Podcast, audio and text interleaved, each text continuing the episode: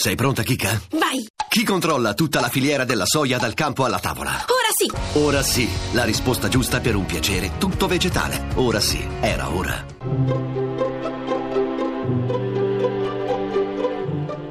Il pensiero del giorno.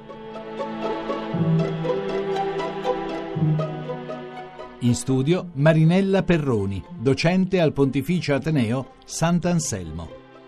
Nel giro di tre settimane, in una stessa città, Bologna, si sono succeduti tre eventi che non possono non far riflettere. Dal 10 al 12 giugno per il G7 Ambiente si sono riuniti i ministri dell'ambiente dei sette paesi OX più ricchi, inclusi gli Stati Uniti. Da giovedì 15 a domenica 18 giugno si è tenuto la Repubblica delle Idee, l'annuale festival di cultura e politica del quotidiano La Repubblica, che ha visto prendere la parola quasi tutti coloro che fanno opinione nel nostro paese. Infine, dal 18 al 22 giugno si sono incontrati per ex nihilo, la conferenza Zero della European Academy of Religion, studiosi provenienti da Europa, Mediterraneo, Medio Oriente, Caucaso, Russia e da altri paesi del mondo, un migliaio di irriducibili che ancora sono convinti che le fedi religiose aprano spazi di ricerca e di dibattito, di confronto e di dialogo. In casi come questi si dice che una città ha palesato il suo alto tasso di ricettività. Ci dovremmo interessare però anche di altri tipi di ricettività e proprio su questo dovremmo interrogarci. Abbiamo bisogno che le decisioni politiche, le idee e le fedi religiose non siano appannaggio di manipoli di intellettuali e di pochissimi politici di buona volontà.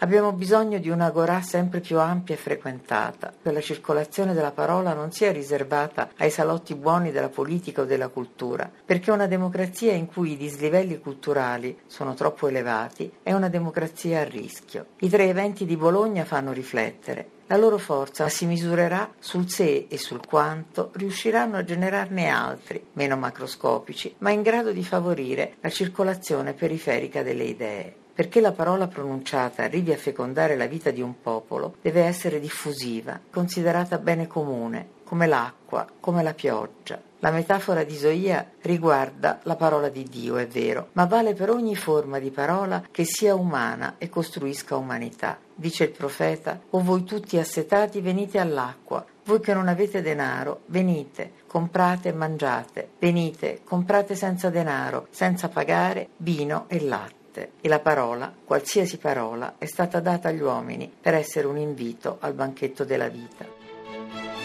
La trasmissione si può riascoltare e scaricare in podcast dal sito pensierodelgiorno.rai.it.